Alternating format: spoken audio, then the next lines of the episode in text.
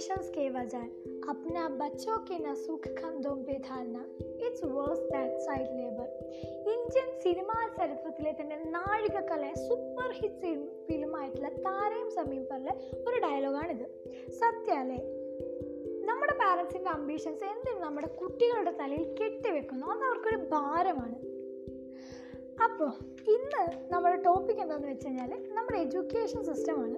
അത് അതിനെപ്പറ്റിയൊക്കെ സീരിയസ് ആയി പറയുന്നതിന് മുന്നേ നമുക്ക് നമ്മുടെ ചെറിയ കാലത്തിലേക്കൊന്ന് കിടക്കാം നമ്മൾ ഈ കുഞ്ഞു പിള്ളേരായിരിക്കുന്ന സമയത്തെ നമുക്ക് ഭയങ്കര ഡ്രീംസ് ഒക്കെ ആയിരിക്കും. ഭയങ്കര അംബീഷൻസ് ആയിരിക്കും. ഡ്രീംസ് അംബീഷൻസും ഉള്ള പിള്ളേരെ ഉണ്ടാവില്ല. എല്ലാവരും നമ്മളോട് ചോദിക്കും മോനെ എനിക്ക് വലുതാകുമ്പോൾ ആരാവണം? അല്ലെങ്കിൽ മോനെ എനിക്ക് വലുതാകുമ്പോൾ ആരാവണം? അപ്പം ഞാൻ പറയും എനിക്കൊരു ഡോക്ടർ ആവണമെന്നോ അല്ലെങ്കിൽ എഞ്ചിനീയർ ആവണമെന്നോ അല്ലെങ്കിൽ ടീച്ചർ ആവണമെന്നോ മെയിൻലി ഈ മൂന്ന് പ്രൊഫഷൻസ് മാത്രമേ എല്ലാവർക്കും അറിയുള്ളൂ എന്നുള്ളതാണ് സത്യം. ആ അപ്പോൾ പിന്നെ ഇന്നോവേറ്റീവ് ആയിട്ടുള്ള ഐഡിയാസ് ഞാൻ കണ്ടിട്ടുള്ളത് ആരെയാണ് നമ്മുടെ ചെക്കന്മാരാണ് അവർക്ക് വല്ല ബസ് ഡ്രൈവർ അല്ലെങ്കിൽ ലോറി ഡ്രൈവർ പിന്നെ കുറച്ചും കൂടെ സ്റ്റാൻഡേർഡായി ചിന്തിക്കുകയാണ് ഈ പൈലറ്റ് ഇങ്ങനെയൊക്കെയാണ് പറയാറ്.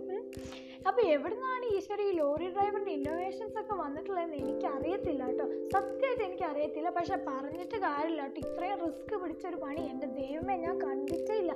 ശരിക്കും ഭയങ്കര റിസ്ക് പിടിച്ചൊരു ലൈഫ് തന്നെയാണ്. അവരുടേത്. അന്നും എനിക്കറിയാത്തൊരു കാര്യം എന്താണെന്ന് വെച്ചാൽ എനിക്ക് ഇപ്പോഴും മനസ്സിലാവാത്തൊരു കാര്യം എന്ന് വെച്ചാൽ ഒരു കുട്ടീനെ ഒരിക്കലും ഒരു ആർട്ടിസ്റ്റ് ആവാനോ അല്ലെങ്കിൽ ഒരു അത്ലറ്റ് ആവാനോ എന്തിന് നമ്മുടെ ബേസിക് ഫുഡ് സോഴ്സ് ആയിട്ടുള്ള കർഷകനില്ലേ കർഷകർ പോലും നമ്മുടെ അവരുടെ പിള്ളേരെ ഒരിക്കലും ഒരു കൃഷിക്കാരനായി കാണാൻ ഇഷ്ടപ്പെടുന്നില്ല. സത്യല്ലേ ഇപ്പോഴും നമ്മളൊക്കെ പുച്ഛിച്ചോണ്ടാണ് പറയുന്നത്. ആ പഠിച്ചില്ലെങ്കിലേ നാളെ തൂമ്പി എടുത്തിട്ട് ഇറങ്ങേണ്ടി വരും. എന്താ തൂമ്പി എടുത്ത് ഇറങ്ങുന്ന അത്രയ്ക്ക് വലിയ കുഴപ്പമുള്ള പണിയാണ്. ഈ തിന്നാൻ കിട്ടണമെങ്കിൽ ഇത് ഉണ്ടാക്കാനും കൂടെ നമ്മൾ അറിയണമല്ലോ. ഏ അതാണല്ലോ അതിന്റെ ഒരു ശരി. അല്ലേ? സത്യം പറഞ്ഞാൽ ഇതൊക്കെ നമ്മുടെ ആറ്റിറ്റ്യൂഡിന്റെ ഏറ്റവും വലിയ പ്രശ്നമാണ് മലയാളികൾക്ക്. ആ ഇന്ത്യക്കാരെ പറ്റി പറയുന്നതിനെക്കാട്ടി എനിക്കിഷ്ടം നമ്മൾ മലയാളികളെ പറ്റി പറയാനാണ് എല്ലാത്തിനോടും പുച്ഛാണ്. എല്ലാവരുടെയും വിചാരം എന്താണെന്നറിയോ?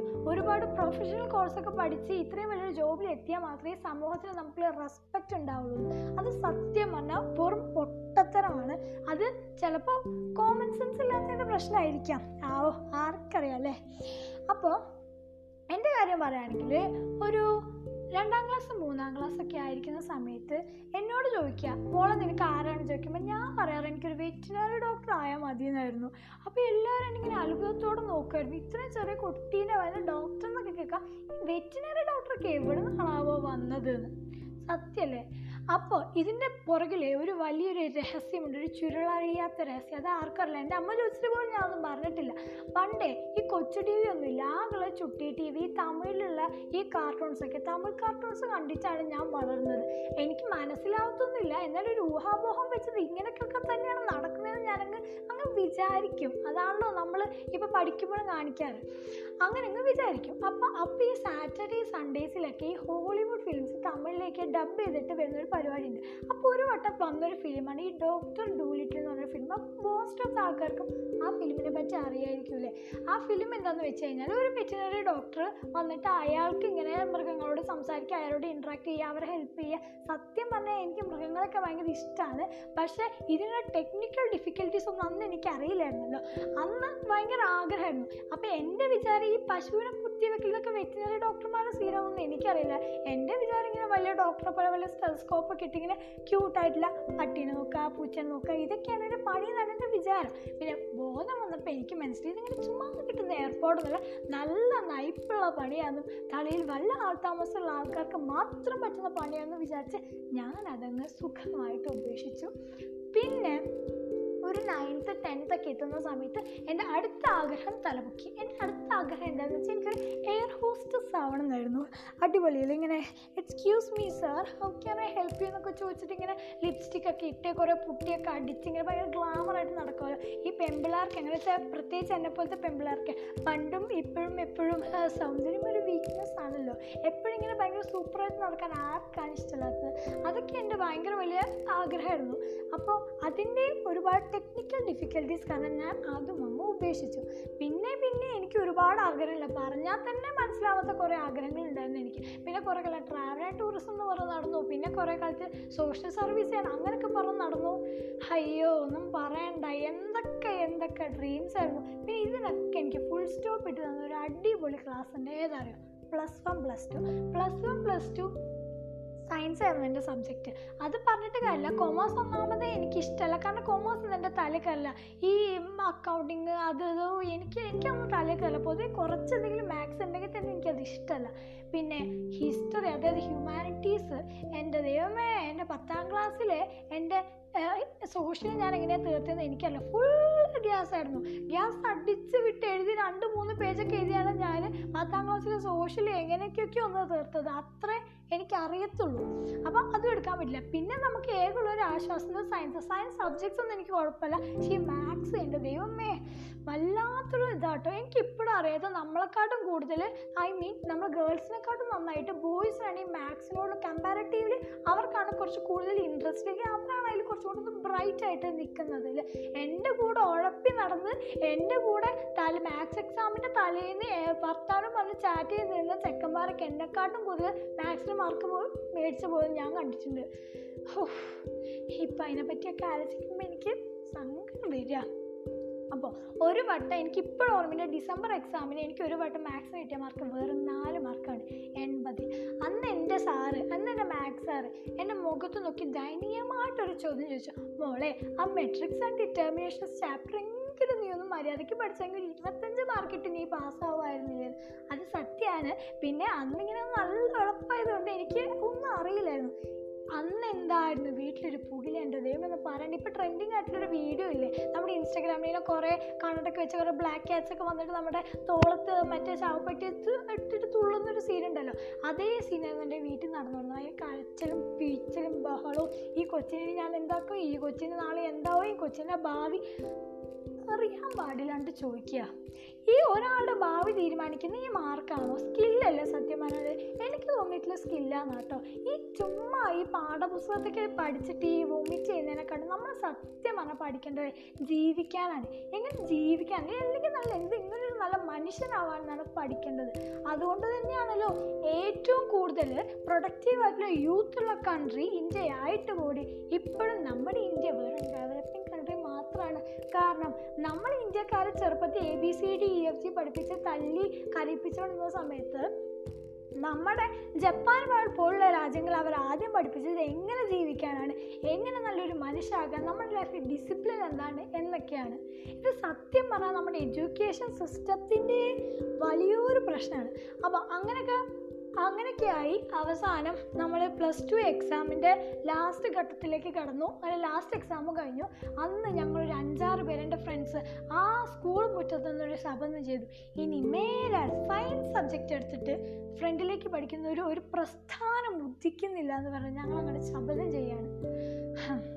വിധി വിധി എന്നൊക്കെ വേണമെങ്കിൽ പറയാം പക്ഷെ അതൊക്കെ ഭയങ്കര ക്ലീശാണ് ദൈവത്തിന്റെ ഒരു എന്താ പറയുക ഓരോരോ ഓരോരോ കളികളെ. അതുകൊണ്ട് തന്നെ എല്ലാവരും സയൻസ് സബ്ജക്റ്റ് തന്നെ എടുത്തങ്ങ് പോയി. എല്ലാവരും പ്രൊഫഷണൽ കോഴ്സ് ആരെങ്കിലും ഒരാൾ ആരെങ്കിലും ഒരാൾ പറയുന്നൊന്ന് കേൾക്കണ്ടേ? ഇല്ലെങ്കിൽ അവർ പ്രോമിസ് ഒന്ന് പാലിക്കേണ്ട ആവില്ല അത് ഞാനൊക്കെ എന്ന് വെച്ചാൽ ബീഫാം അത് ഇഷ്ടമുള്ള കെമിസ്ട്രി മേ കെമിസ്ട്രിയോ കെമിസ്ട്രി പണ്ടേ ഞാൻ രണ്ട് ചാപ്റ്ററൊക്കെ സ്കിപ്പ് ചെയ്തിട്ടാണ് പോയിട്ടുള്ളത്. ആ സമയത്ത് ഇപ്പോൾ ഒരു ബുക്കേ എനിക്ക് ഓർഗാനിക് കെമിസ്ട്രി ആയിട്ടാണ് ഇവിടെ കിട്ടിയിട്ടുള്ളത്. അപ്പോൾ ഒരു പ്ലസ് ടു കഴിഞ്ഞ സമയത്ത് സാധാരണ എല്ലാ പാരൻസിനെയും പോലെ എന്റെ പാരന്റും എന്നോട് ചോദിച്ചായിരുന്നു മോളെ നിനക്ക് എന്താണ് താല്പര്യമുള്ള കോഴ്സ് അപ്പോൾ ഞാൻ പറഞ്ഞിട്ടുള്ളൊരു ഡയലോഗ് ഉണ്ടായിരുന്നു. എനിക്ക് ഒന്നുകിൽ മൾട്ടിമീഡിയ അല്ലെങ്കിൽ ഇങ്ങനെ അനിമേഷൻ അല്ലെങ്കിൽ മാസ് കമ്മ്യൂണിക്കേഷൻ അങ്ങനെ എന്തെങ്കിലുമൊക്കെ ഇങ്ങനെ ബാക്കിയുള്ള ആൾക്കാരോടൊക്കെ ഇങ്ങനെ ഇൻട്രാക്ട് ചെയ്യാൻ പറ്റുന്ന അങ്ങനെ എന്തെങ്കിലുമൊക്കെ ഒരു കോഴ്സ് എന്ന് പറഞ്ഞു. അപ്പോൾ അച്ഛൻ ജോലി സാധ്യതയുണ്ടോ? ആ ജോലി സാധ്യതയുണ്ട്.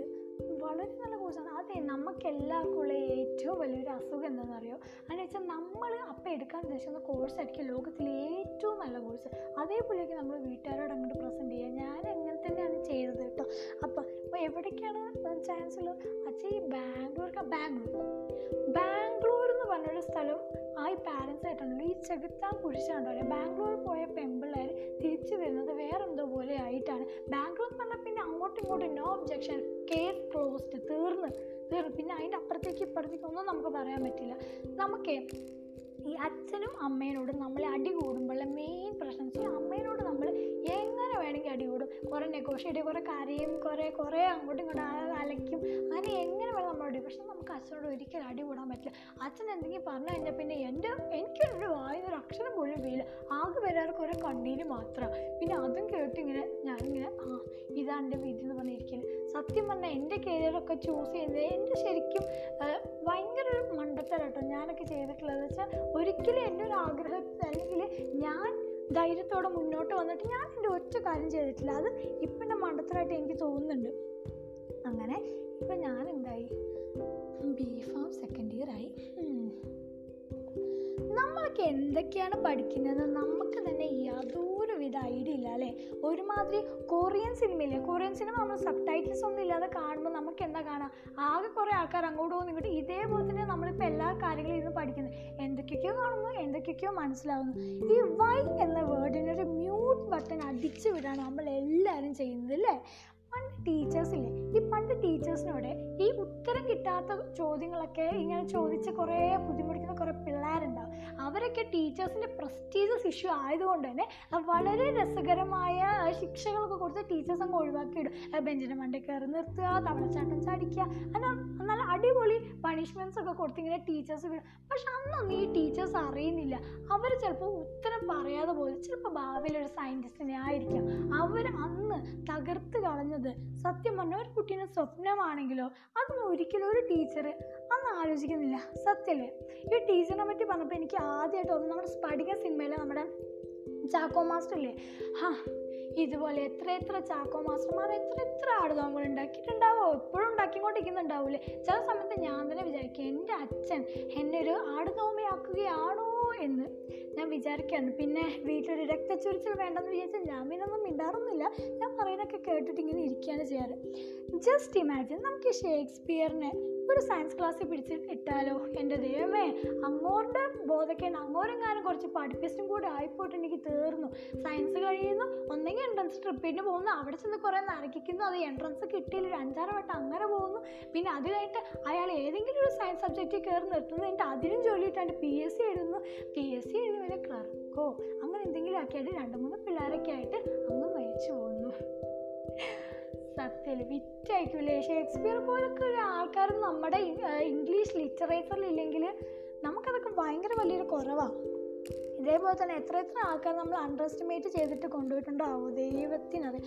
നിങ്ങളെ ചുമ്മാ പോയിട്ട് ആ ഗൂഗിൾ ഒന്ന് പോയി സെർച്ച് ചെയ്യുക ഈ ടെക് ജൈൻസ് എന്ന് പറഞ്ഞിട്ടൊന്ന് സെർച്ച് ചെയ്യുക നമ്മുടെ പ്രത്യേകിച്ച് ഇന്ത്യൻസ് ഒന്നും കൂടെ ഇരിക്കണേ എന്റെ മക്കളെ ആ ലിസ്റ്റ് എന്ന് പറഞ്ഞാൽ വളരെ ചെറിയൊരു ലിസ്റ്റാണ് സുഖല്ലേ? നമുക്ക് സുഖല്ലേ? ഇന്ത്യക്കാരുടെ പേരൊക്കെ എന്താ ടഫാ രാമചന്ദ്രൻ രാധാകൃഷ്ണൻ. ഈ സ്പെല്ലിംഗ് തന്നെ ഭയങ്കര ടഫാണ് ഇംഗ്ലീഷുകാരുടെ പേരൊക്കെ ആണെങ്കിൽ ഭയങ്കര സുഖമല്ലേ വല്ല ജെയിംസ് എന്നോ വല്ല തോമസ് എന്നോ വല്ല ജോസഫ് എന്നോ ഒക്കെ ആയാലും നല്ല സുഖമായിട്ട് എഴുതാം അല്ലേ? സത്യം പറഞ്ഞാൽ നാണക്കേടാണ് കേട്ടോ പക്ഷേ ഈ ഗൂഗിളിന്റെ സ്ഥാപകനില്ലേ അത് നമ്മൾ സ്വന്തം ഇന്ത്യക്കാരാണ്. സുന്ദർ പിച്ചെ പുള്ളിക്കാരനും കൂടി ഇല്ലെങ്കിൽ ഉണ്ടല്ലോ വൺ സീനായിരിക്കും അല്ല ഇത്രയും നല്ല യൂണിവേഴ്സിറ്റീസ് ഇത്രയും എൻ ഐ ടിസ് ഇത്രയും ഐ ഐ ടിസ് ഇത്രയും ടോപ്പേഴ്സ് ഇവരൊക്കെ എങ്ങോട്ടൊക്കെ പോകണത് ആദ്യമായിട്ട് പോവുകയാണോ? അവരൊന്നും പിന്നെ ഒരു ഇന്നോവേറ്റീവ് ഐഡിയ ആയിട്ട് ആരെയും കാണുന്ന പോലും ഇല്ല അല്ലേ? ഒരു ചോദ്യം ചോദിക്കട്ടെ? നിങ്ങൾ ഇഷ്ടപ്പെടുന്ന പോലെയാണോ നിങ്ങളിപ്പോൾ ജീവിക്കുന്നത്? ആയിരിക്കാം ആയിരിക്കാം ആയിരിക്കാം. ചില സമയത്ത് നമ്മൾ ഇതിനെപ്പറ്റി ആലോചിച്ചിട്ടില്ല. നമ്മൾ നമ്മളോട് തന്നെ പലപ്പോഴും ഈ ചോദ്യം ചോദിക്കാൻ മറന്നു പോകുക അല്ലേ? നമ്മളെ ഈ ബാംഗ്ലൂർ ഡേ സിനിമയിലെ ദുൽഖർ സൽമാൻ പറഞ്ഞൊരു ഒരു കിഡിലെ ഡയലോഗ് ഉണ്ട്. എന്താ പറയുക നമ്മളെല്ലാം നമ്മുടെ പാരൻസിന്റെ എന്താണ്? പ്രഷർ കുക്കേഴ്സാണ് സത്യമാണ് പ്രഷർ കുക്കേഴ്സ് തന്നെയാണ്. നമ്മൾ സത്യം പറഞ്ഞാൽ ആദ്യം എന്താ ചെയ്യുന്നത്? മൈൻഡിനെയാണ് ഫ്രണ്ടിലേക്ക് വേണ്ടത്. ബാക്കിയെല്ലാം നമ്മുടെ പുറകാലം അങ്ങോട്ട് വന്നോളും. ഇപ്പം ഞാൻ ഈ പോഡ് തുടങ്ങാൻ സ്റ്റാർട്ട് ചെയ്തപ്പോൾ തന്നെ എനിക്ക് അങ്ങനെ അത്രയ്ക്ക് വലിയ ആരും ഇന്നോവേറ്റീവ് ഐഡിയാസ് ഒന്നും തന്നിട്ടില്ല എനിക്ക് തോന്നി ഞാനിങ്ങനെ ചെയ്തു. അത്രേ ഉള്ളൂ. ഞാൻ അതിനെപ്പറ്റി പ്രത്യേകിച്ച് ഒന്നും ആലോചിച്ചിട്ടേ ഇല്ല. അപ്പോഴിത് തുടങ്ങിയ സമയത്ത് എന്നോട് കുറച്ച് പിള്ളേർ വന്ന് പറഞ്ഞു ഞങ്ങളിത് തുടങ്ങാൻ ഇങ്ങനെ വിചാരിച്ചിരുന്നു. എന്തിനാ വിചാരിക്കുന്നത് വിചാരിക്കരുത്.